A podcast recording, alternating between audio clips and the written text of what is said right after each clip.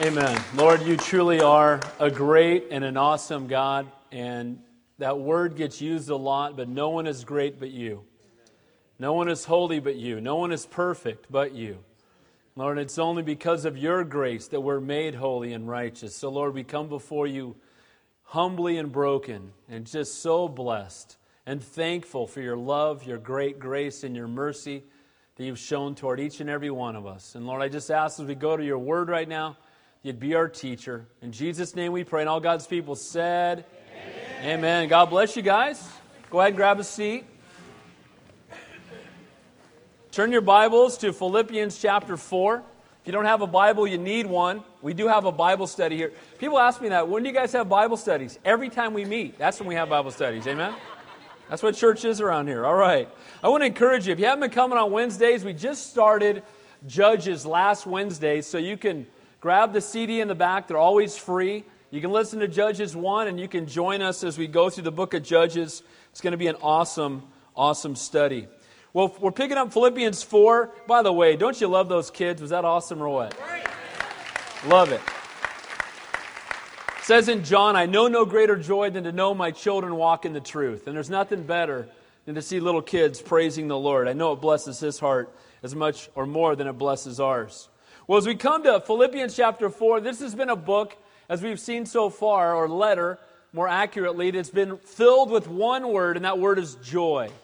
And the, the amazing part about this letter filled with joy is that it's being written, as we know, by a man sitting in prison waiting his potential death.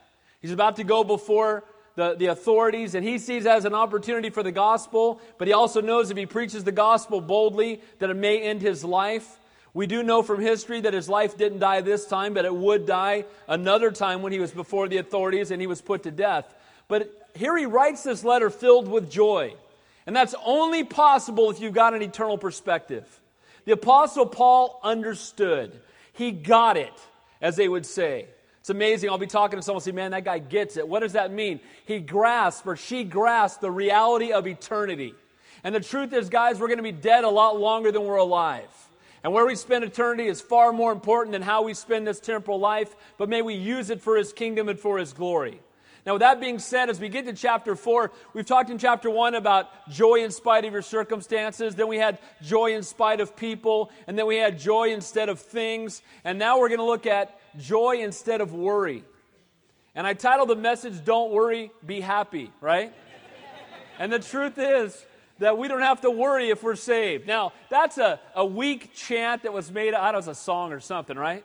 Don't worry, be happy, right? And that thing, right? And the truth is that you can say that all you want, and it won't change anything if you don't know Jesus Christ. Because the truth is that joy can only come from Him. We can conjure up a temporary man made happiness, but it won't last because it's based on our circumstances being right, and they won't stay right very long. As tr- Christians, we can truly live lives of godly contentment, lives filled with joy, regardless of our circumstances or the people around us or our current station in life. And remember this that the opposite of joy and faith and godly contentment is fear, anxiety, and worry. Can I say something to you? And I don't want, you know, don't take this wrong. I love you. Worry is a sin. So is fear, and so is anxiety. And people say, but you don't understand. I, I got this stuff going on in my life. Who's in control?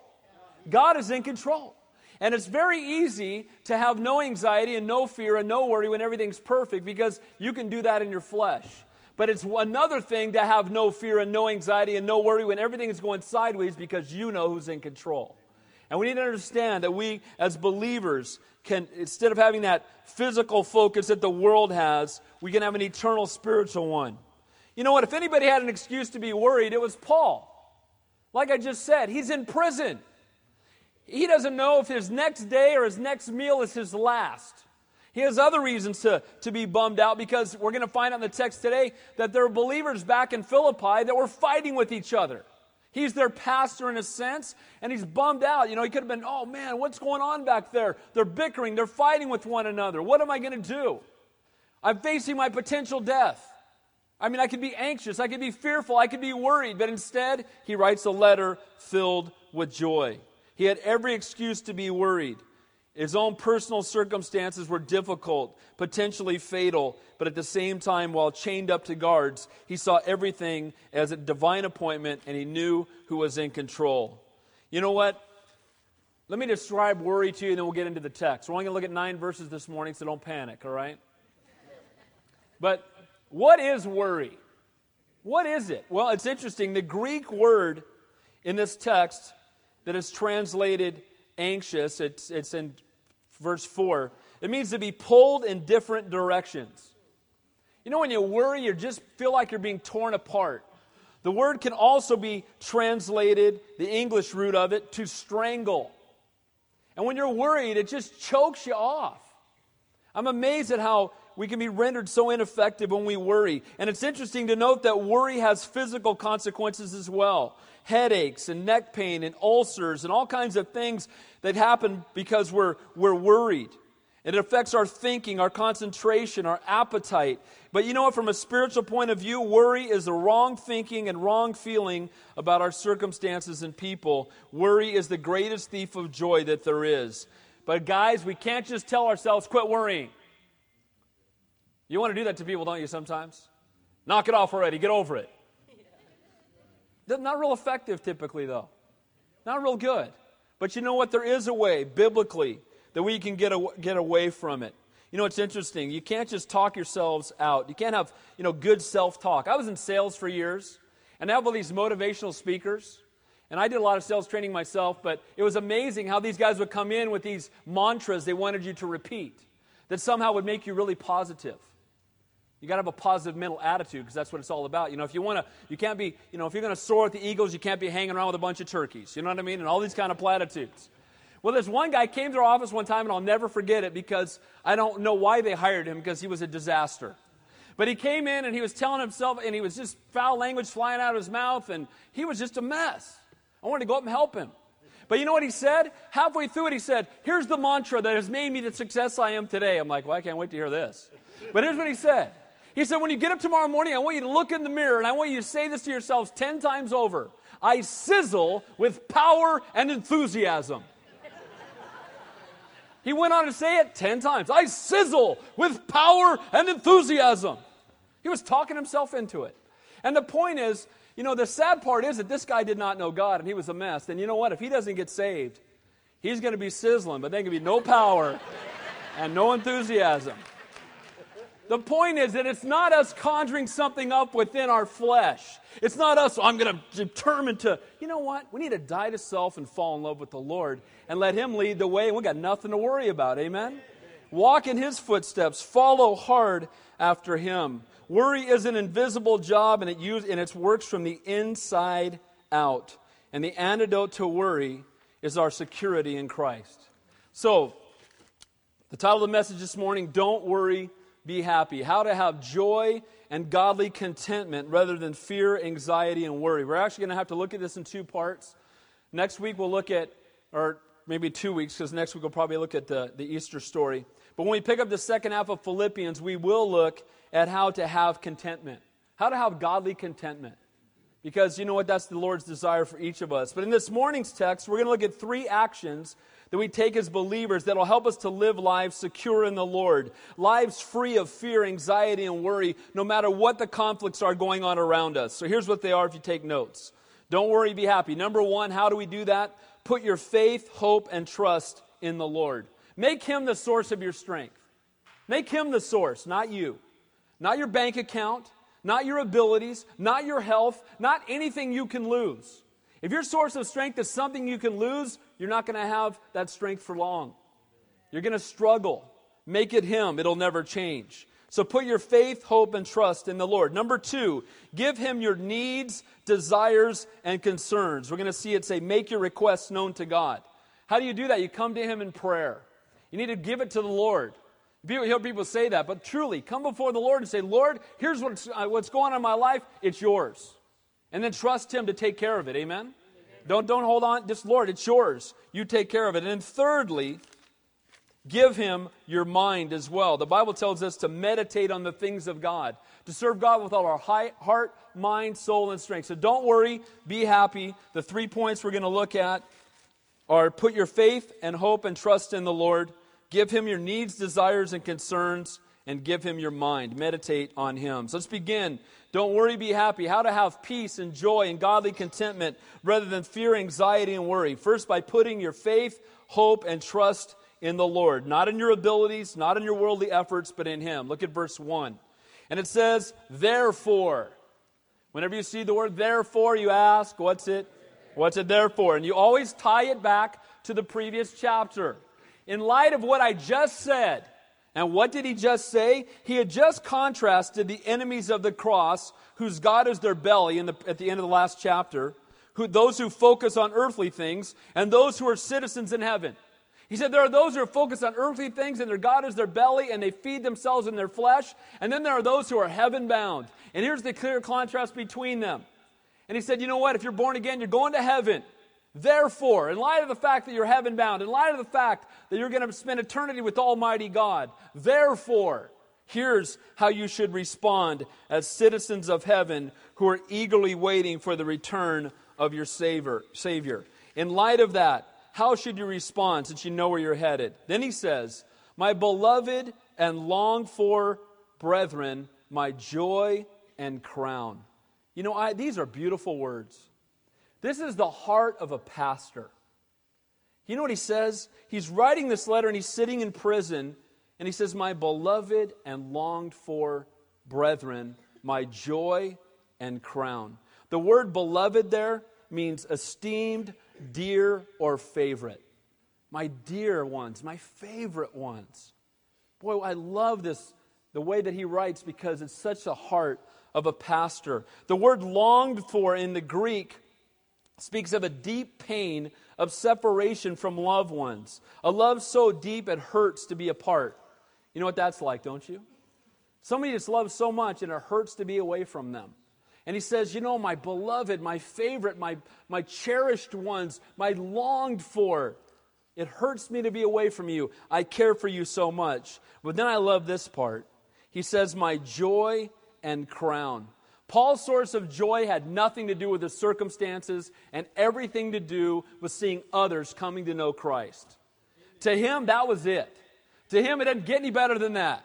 You know, last Sunday, 12 people got saved here. And you know what's awesome about that? Is that's eternal stuff. Amen?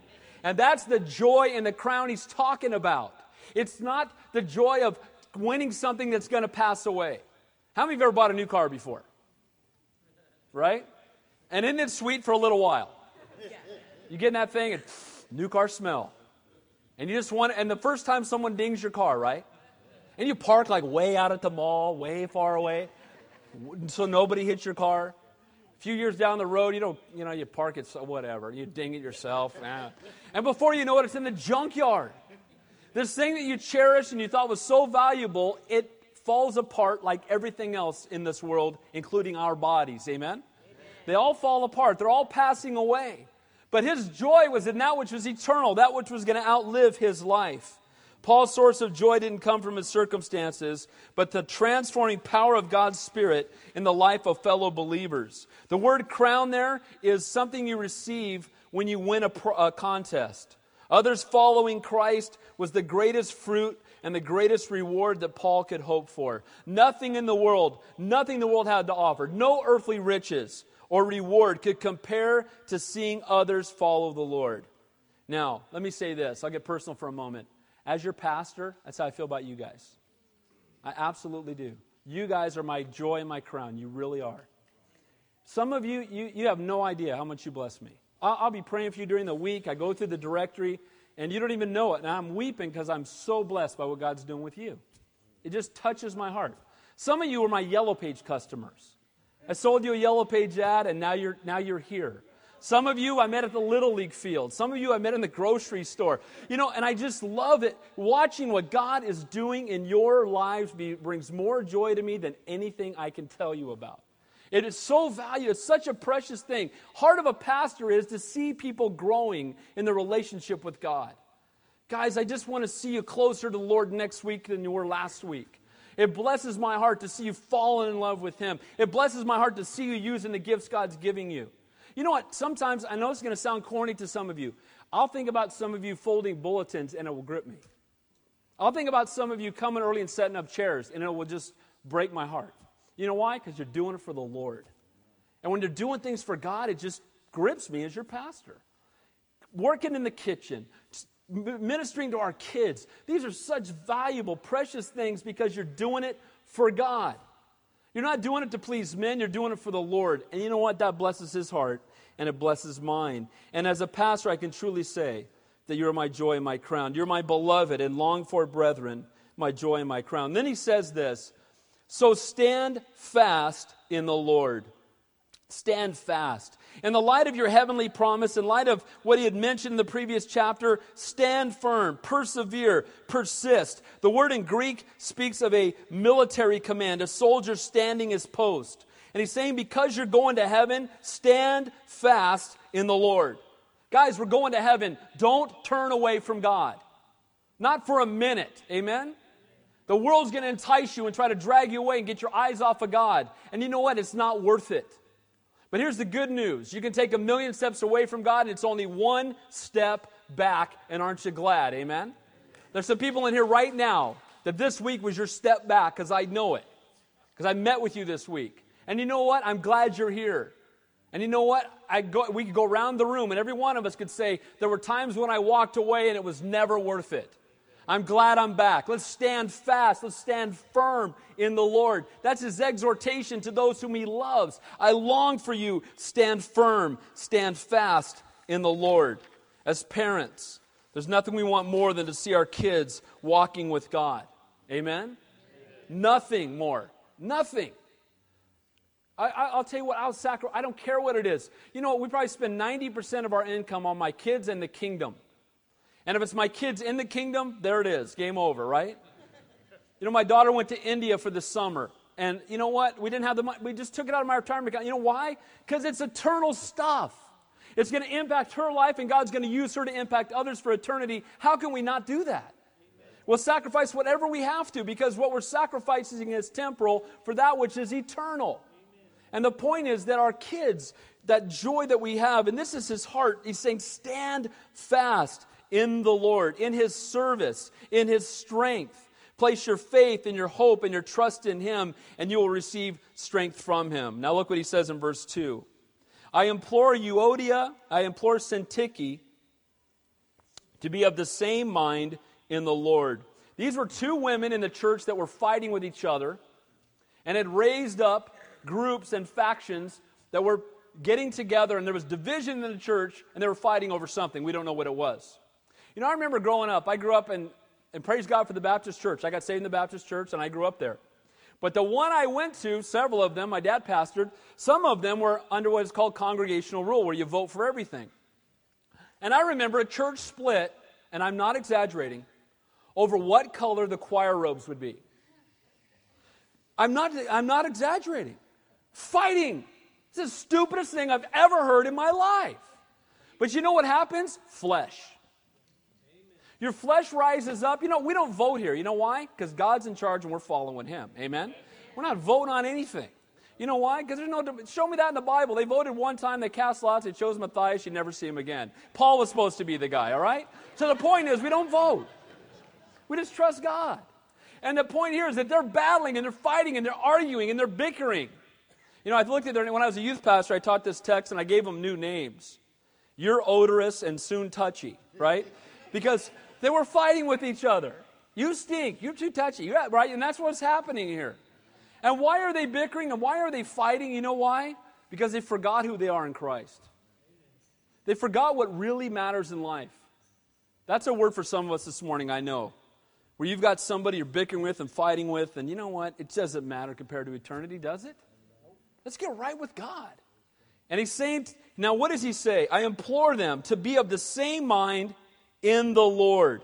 He, you know, I love this. Paul does not get in the middle of them and say, well, let's hear both sides of the story. You tell me what you think, you tell me what you think, and then I'll go back and meet with a few other people, and maybe we'll vote on it. Let's bring it before the whole church. Let's have, you know, a, you know, you can have a, a, a person who represents you, and you can have a person who represents you. He didn't do any of that. You know what he did? Get right with God. Because no matter who's wrong, if you guys get right with God, whoever's wrong will ask for forgiveness, and the one who's right will give them the forgiveness, and we can just move on with life. He says, Well, I'm not going to sit here and debate who's right. I'm not going to debate who's wrong. Let's just get right with God and let's move on with Him. I implore you to be of the same mind in the Lord.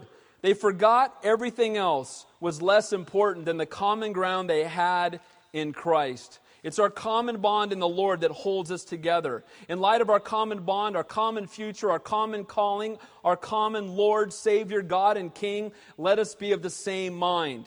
Let this mind also be in you, which was in Christ Jesus, the Bible says. And so he's saying, instead of bickering, instead of fighting, instead of arguing over non essentials, you know what? Satan loves that churches are fighting over non essentials. That we appear, we appear to the world. I've had people say it to me. How come there's so many denominations? I'm not a Christian. How come there's so many denominations? You guys can't even agree. You're all fighting with each other. And you know what? That breaks the heart of God. Guys, it isn't about Calvary Chapel, it's about the kingdom of God. We're going to get everybody to heaven. It doesn't matter which lifeboat they get in. You've heard me say it. As long as they get to shore, that's what it's all about. And you know what? It breaks God's heart when there's division that would cause people to be stumbled in coming to know our Savior. He says, I implore you. The word there, again, implore means to urge. His heart is broken. I implore you to be of the same mind in the Lord. He says, I urge you also, true companion, help these women who labored with me in the gospel, with Clement also, and the rest of my fellow workers.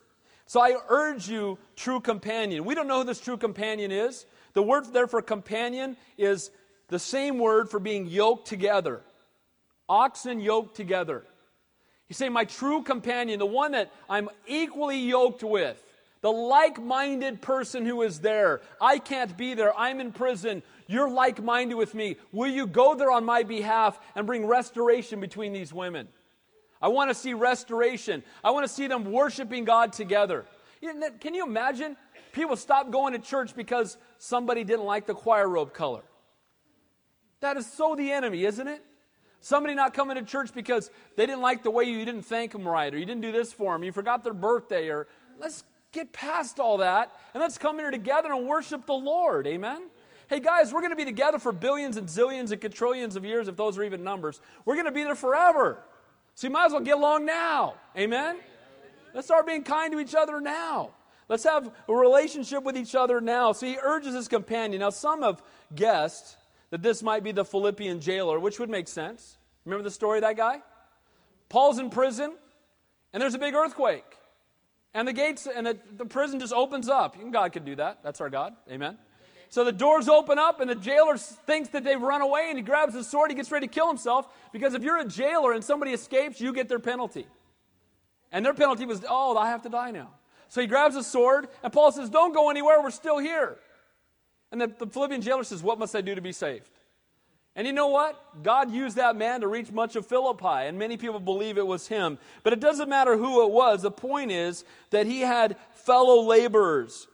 And it was these women who, who Paul had appeared to first. In Acts 16, Paul comes to Philippi. There's no synagogue. There aren't even 10 believing men in the whole city. He shows up, and when he gets there, he goes into the city where they're having a prayer. They're having prayer out on the shore. And it's all women. And he shares the truth with them. They get saved and they start sharing their faith. There's a woman there by the name of Lydia. Remember her? Well, these women were there as well. And he says, Go and remind them of how things started. Remember we were down by the shore? Remember when you gave your life to Jesus Christ? Forget about this other stuff. It doesn't matter in comparison to eternity. May we remember what's really important in life. These once instrumental in spreading the gospel are now at odds over each other over something that is far less important than eternity. It shows us how quickly once like minded believers can be at odds over things that don't matter. Now, look at the rest of this verse. We're going to spend a moment on this. Whose names are in the book of life. How many of you ever heard of the book of life before? Uh, kind of important that you know about this. This is one book. You know, you, they can leave you out of the phone book, or they can leave you out of the. They can leave you out of the church directory, right, Pat and Bill Adams, right? Happens. That was our fault. But that happens, right? But here's the thing this is the book you don't want to be left out of. Because the Lamb's book of life records every single person who has been saved. And that's where I want my name written. How about you? Now, listen, here's what's interesting. In Luke chapter 10, the Lord sent the 70 out two by two. And they saw people healed, and they saw the blind seeing, and the deaf hearing, and the lame walking. And they came back to Jesus and said, Lord, even the demons are subject unto us when we use your name. It's, ama- it's amazing what's happening. And here's what the Lord said Don't rejoice in what you've seen, rather rejoice that your names are written in heaven. He says, guys, in comparison to the lame walking and people being raised from the dead and the demons being cast out, that's nothing compared to the fact that your name's written in heaven. You, you, if you want to rejoice in something, rejoice in that. You know what, guys? That should be a, a permanent smile on our face right there. I'm going to heaven. How about you? I'm ha ha heaven bound, as DC Talk used to say, right?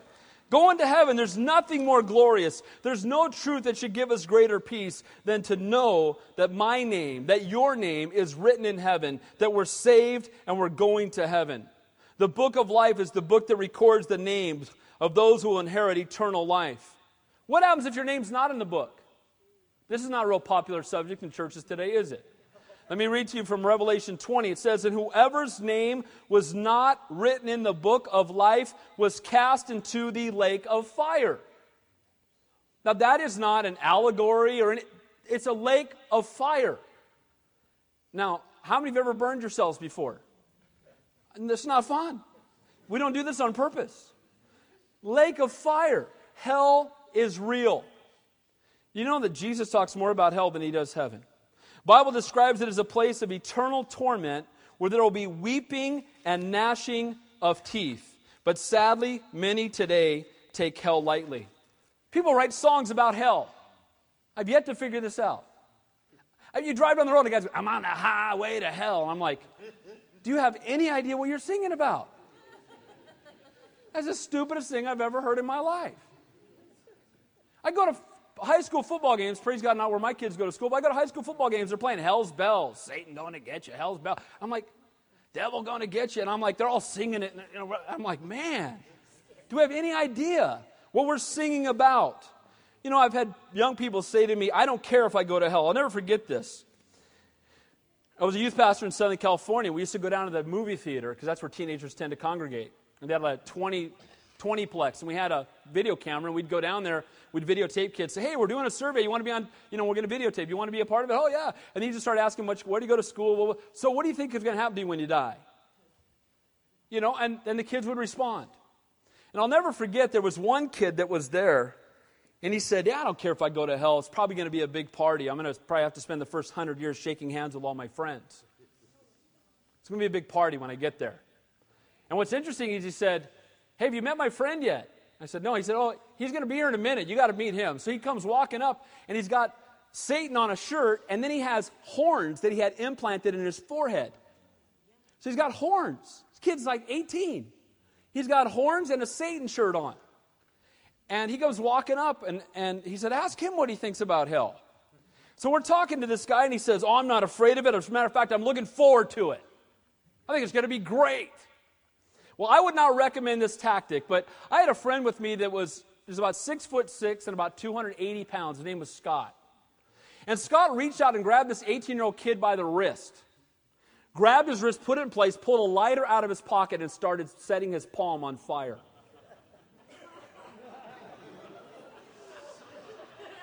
The kid with the horns and Satan on his shirt was going, dude, man, and he's yelling, right? What are you doing? And he's screaming at him.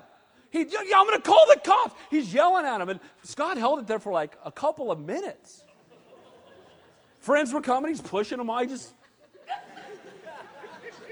I started smelling burning flesh. I'm like, Scott, not so much, you know. I'm the youth pastor. They'll probably take me to jail, you know. Now, what's interesting, he gets done, and the guy's just screaming at him, and he's holding his hand, it's all burnt. And he's, oh, man. And he's screaming at him, What are you doing? What are you thinking? I'm calling the cops. He goes, Dude, you said you were looking forward to hell. I was just trying to give you a taste of it here and now.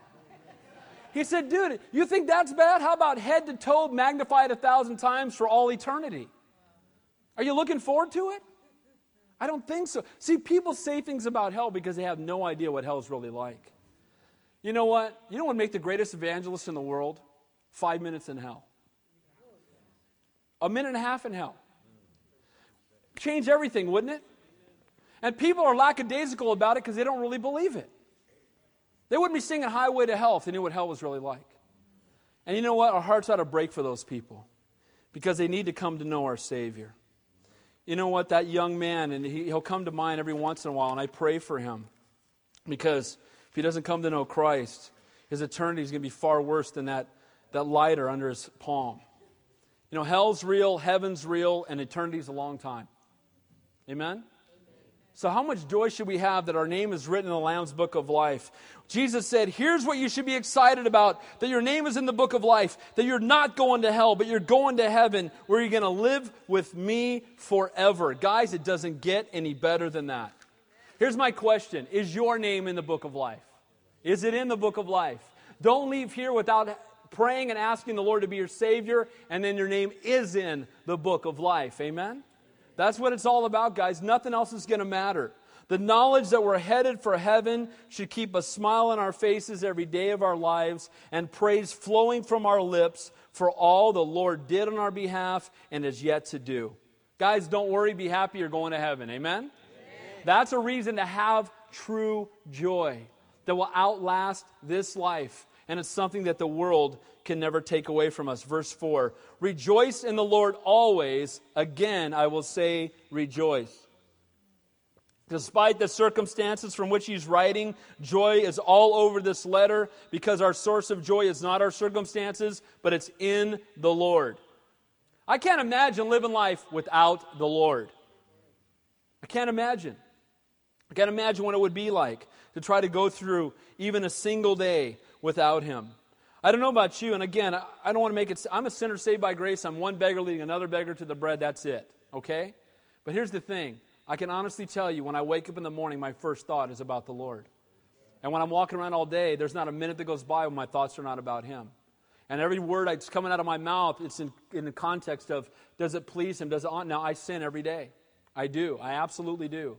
But the point is that He is the passion of my life. He's the reason I live and move and breathe. Without Him, there is nothing. There's no hope. There's no joy. Nothing.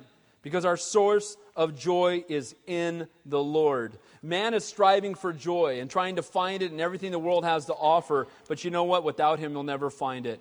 Guys, let me say this. One of the worst testimonies for Christ is a sour and, sour and bitter Christian. It should never be. Now, I'm not talking about a fake, you know, well, praise the Lord, God bless you, brother. Hey, right? That's not what I'm talking about. What I'm talking about is being so in love with the Lord that no matter what happens, you still have joy. Amen. It's not joy in the flat tire, right? Amen. Got a flat tire? Backflips, right? Yeah. what do you say about? Just lost my job, right? Diagnosed with cancer, right? No, that's not what I'm talking about. I'm not talking about a false putting on this false face. I'm talking about being so in love with the Lord that when you're diagnosed with cancer, you say, okay, God, you knew this was coming. Use it for your glory. And you know what? The worst thing that can happen to me is the best thing that could happen to me. Because I'll be in your presence. So, Lord, my life's yours anyway. Do with it as you will. You know, my pastor in San Jose, you know, his life verse is Acts 20, you know, that he doesn't count his life dear to himself. And he, he had a stroke, and then he lost a lung, and then he lost an eye, and then he just had hip replacement surgery. And I was talking to him, he's like, Bro, I, I gave Lord my life. I just know he's going to take it one piece at a time. Just take all of it. You know, if you want it, take it. Guys, we're going to heaven. It doesn't get any better than that. And every believer this side of heaven should be burned for every unbeliever this side of hell. And we should never look at them self righteously. We should look at them with a broken heart. And we should see them with our Savior's eyes, that He'd rather die than live without them. Let your gentleness be known to all men. The Lord is at hand. The word there, gentleness, is an ancient Greek word that means softness modesty or moderation. Let your moderation, let your softness, let your modesty be known to all men. A contentment with a generosity towards others, mercy and leniency towards the faults of others. You know, the word describes the heart of a person will let the Lord fight his battles. And that's what people should see in us. Guys, no striving, no fighting. Well, I have to stand up for my rights. No, you don't. Let the Lord do it. But you don't understand. No, I do. Does God know? Does God know you were treated unjustly at work? Does God know that you've got a neighbor or a friend or whatever's going on in life that just doesn't seem fair? You know what? Let God do it. Because you know what happens when you let God do it? He does it, then He gets glorified. Amen? But when you strive and then you, it finally happens, you think you had something to do with it. It says there be known to all men. Our gentleness be known to all men. Our kindness, our moderation. Not just to our friends or fellow believers, but our unsaved coworkers ought to see the gentleness of God in us. Our unsaved neighbors, the jerk of a boss at work, the slow clerk at the DMV. Gentleness. Gentleness. Why? Because the Lord is at hand. You know what this has a double meaning here. The Lord is at hand means his return is soon, but it also means he's nearby. Guys, when we're about to blow a head gasket, remember who's standing next to you. He's right there. And he sees it. You think you got away with it? You think wait, wait till you get in your car and beat your car up. You know what I mean? I've seen people do this. They get in their car and they're beating the steering wheel up. You know, I'm glad I waited. You know, but the point is that shouldn't be our heart. Our heart ought to be in tune with the Lord. Gentleness, again, can also mean moderation. We should ex- eh, avoid the extravagant things of life because the Lord is coming soon and this stuff is passing away. Amen? It's okay to possess things as long as they don't possess us as long as they're not more important than our relationship with the Lord. So don't worry, be happy. Put your faith and hope and trust in the Lord. Make Him and His soon return the source of your strength. Understand that you're going to heaven. Verse 6 and 7. Now look at this. Here's how we don't worry. Look what it says in verse 6 and 7 to give Him our needs, make our requests known to Him. It says, Be anxious for nothing. The word nothing in the original language there is nothing. Be anxious for nothing. You know, isn't it hard not to be anxious sometimes? How do we avoid anxiety and, and fear and worry? We put it into God's hands and we trust that He knows the timing that is best for us. I know some of you here really want to be married and it's burden on your heart.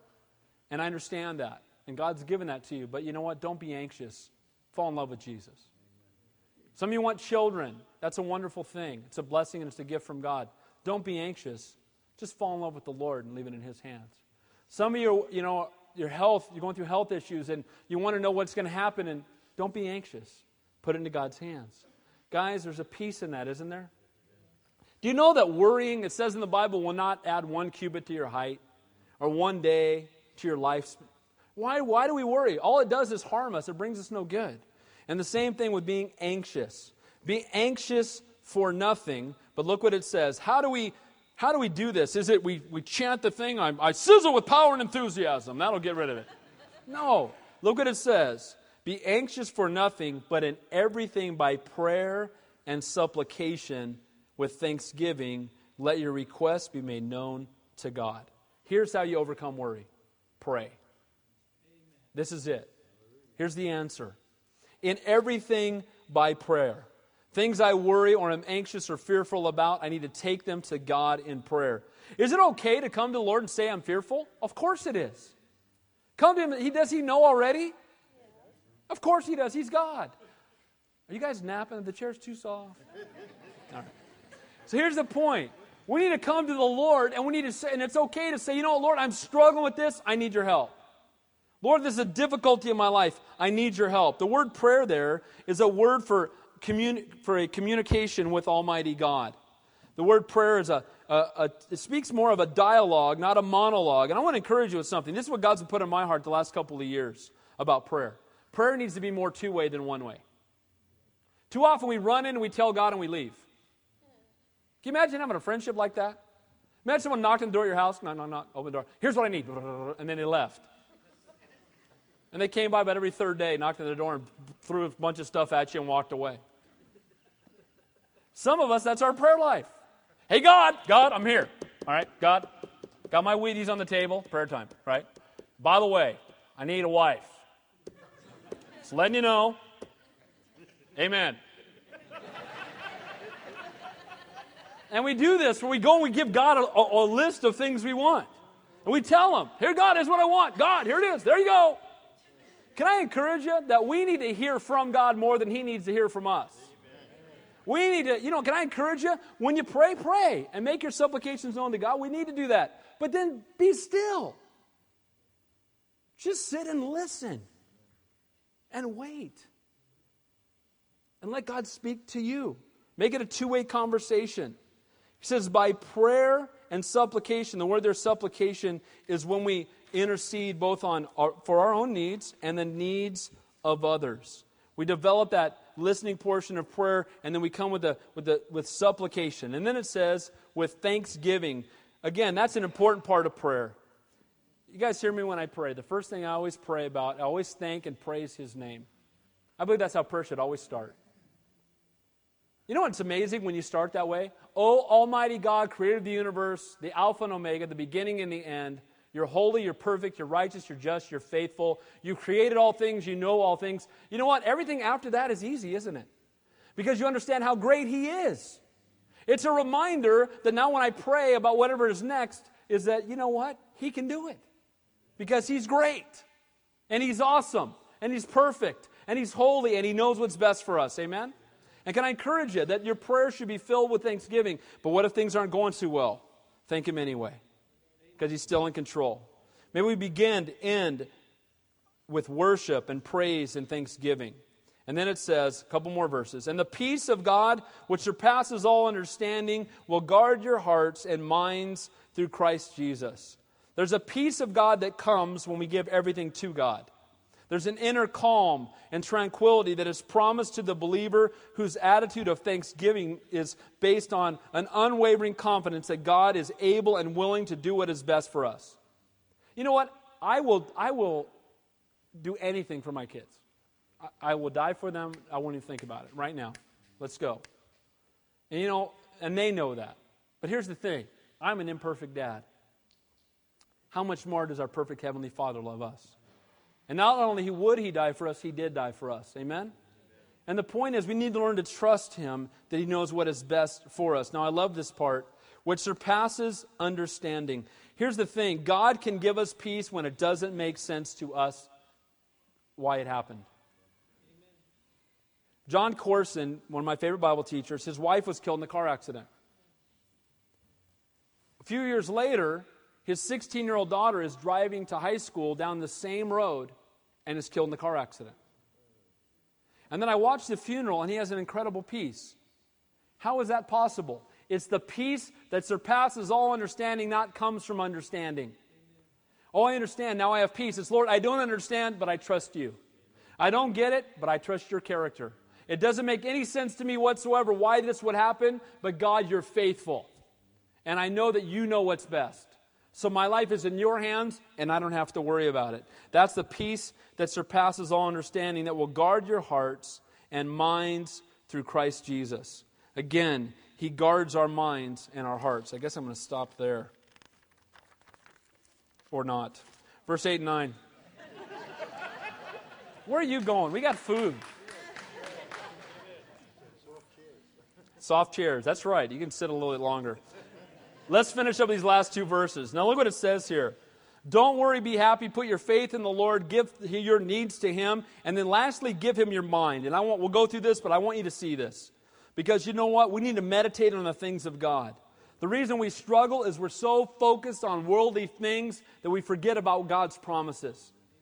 And let's just read this. Look what it says. Finally, brethren, whatever things are true, whatever things are noble, whatever things are just, whatever things are pure, whatever things are lovely, whatever things are of good report, if there is any virtue, if there is anything praiseworthy, meditate on these things. That pretty much gets rid of television. True that or not? Whatever things are true, Guess who's the truth? Jesus Christ. Whatever things are noble, the word there is worthy of respect. Believers are to meditate on things which are worthy of awe and adoration, things that are sacred as opposed to things that are profane, things that are just, that which is right, that which is holy, things that are pure, things that are morally clean and undefiled, things that are lovely, pleasing, or amiable, that which is kind and gracious, and things that are of good report, things that are highly regarded and thought well of by Almighty God. Does that sound like any TV show you watch lately? I got a TV in my house. I'm not preaching at you. I'm telling you, it's a fact, isn't it? And you know what happens? Here's the sad truth that we meditate on everything but the Lord, and then we wonder why we're struggling in our walk with the Lord.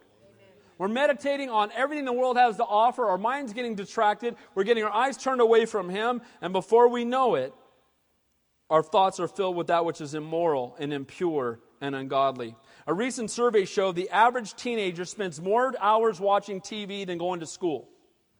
That in the average year, a teenager witnesses 10,000 acts of violence and nearly 15,000 sexual references per year, and we wonder why teenagers are getting pregnant.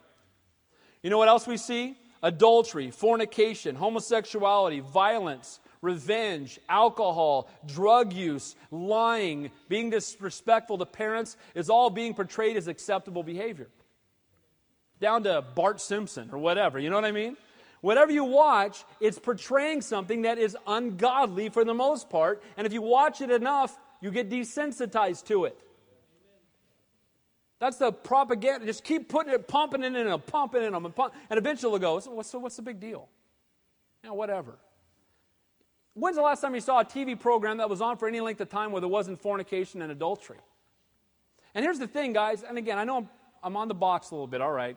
Okay, here's the thing. Why should we be watching the very sins that Christ died for? Why should we be entertained by the very things he had to go to the cross for, and we call it entertainment? The head of Disney a few years ago, and he's not there anymore, but he said when there was a boycott against Disney because of their stance on homosexuality and some of the things they were doing, he said, I'm not worried about it because I know Christians care more about their entertainment than they do their God.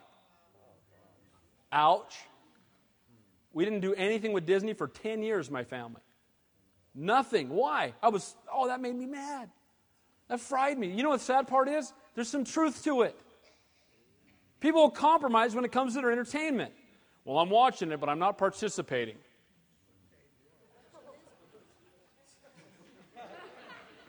If your next door neighbor had a machete out in his backyard and was hacking up people, would you pay him money to watch? But we go to movies. Here's God's money. There you go. That's God's money, right? In your pocket? Here's God's money. Now let me sit down and watch God's name be blasphemed. How can we do that? Guys, I'm not being legalistic. I'm just saying meditate on these things pure, holy, just. That's what God would have us be entertained by. You know what? If it means, we, guys, let me say something. I love to go to the movies. I just can't go to very many. I love getting a, the big, you know, the big Mondo tub of popcorn. You know, the, and they give you a free refill, which is hilarious, right?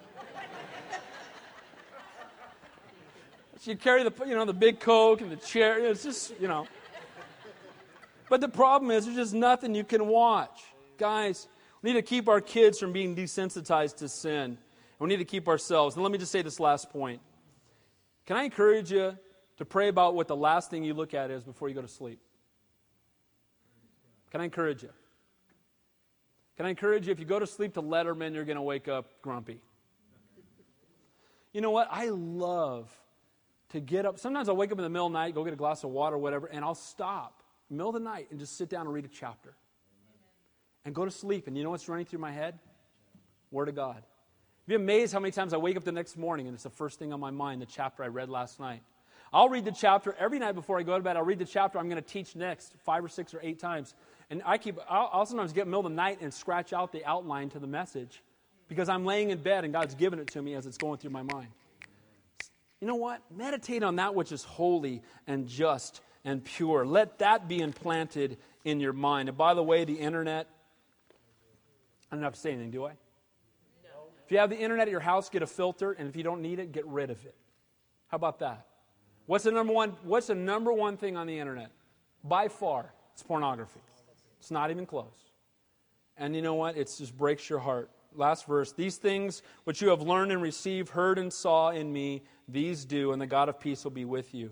You know what? He said, Follow my example. Do not just as you've heard me say, but do as I do. The Ephesians, Paul said to them, I was daily with you, teaching you and showing you. The truth is, guys, that Christianity is more caught than taught. And we need to not just say, tell people we're Christians, we need to live it out in front of them every single day. Amen? So don't worry, be happy. Live a life free of fear, anxiety, and worry. First, by putting your faith and hope and trust in the Lord and know that you're going to heaven. Second of all, give Him your needs, desires, and concerns. Make your requests known to God. Come before the Lord, enter into intimate prayer with Him, and take the time to be still and let Him speak to you. And then, thirdly, give Him your mind. Meditate on the things of God. And when we do, we can live lives free of fear, anxiety, and worry as we stand with Him, as we meditate on Him, as we're focused on Him. The Bible says if you walk in the Spirit, you will not fulfill the lust of the flesh. You know what I find out about me? I can think about one thing at a time. I'm simple that way. If I'm focused on the Lord, I don't even notice this stuff over here. It's amazing how that works, isn't it? But what the enemy wants to do is distract you and get you turned away. Guys, read the book. Don't wait for the movie. Open up your Bible every morning and start your day with Him. Meditate on these things. Amen? Can you imagine if we spend as many hours in the Bible as we do watching TV? That would be scary. We wouldn't recognize Santa Cruz. Everything would change, wouldn't it? Man, let's seek first His kingdom. Let's pray. Heavenly Father, we thank you. We praise you. We worship you, Lord. You're a great and an awesome God. And I thank you again for the precious children that got up and just spoke the truth of who you are. What a blessing to have parents raising their kids in those types of homes. Thank you for the teachers who minister to them. And Lord, Lord, I pray that, that we would have that same joy but that joy would be based not on our circumstances, but our right standing before you. Lord, fill us to overflowing with your Holy Spirit. Help us to seek first your kingdom. Help us, Lord, to meditate on that which is holy and righteous and just. Father, I pray that you just bless the rest of our time together. May you be glorified. And if there's anybody here that doesn't know you, may they not walk out of here without talking to one of the pastors or somebody else here about having a relationship with you. We ask these things in your holy and your precious name we pray. And all God's people said, Amen. Amen.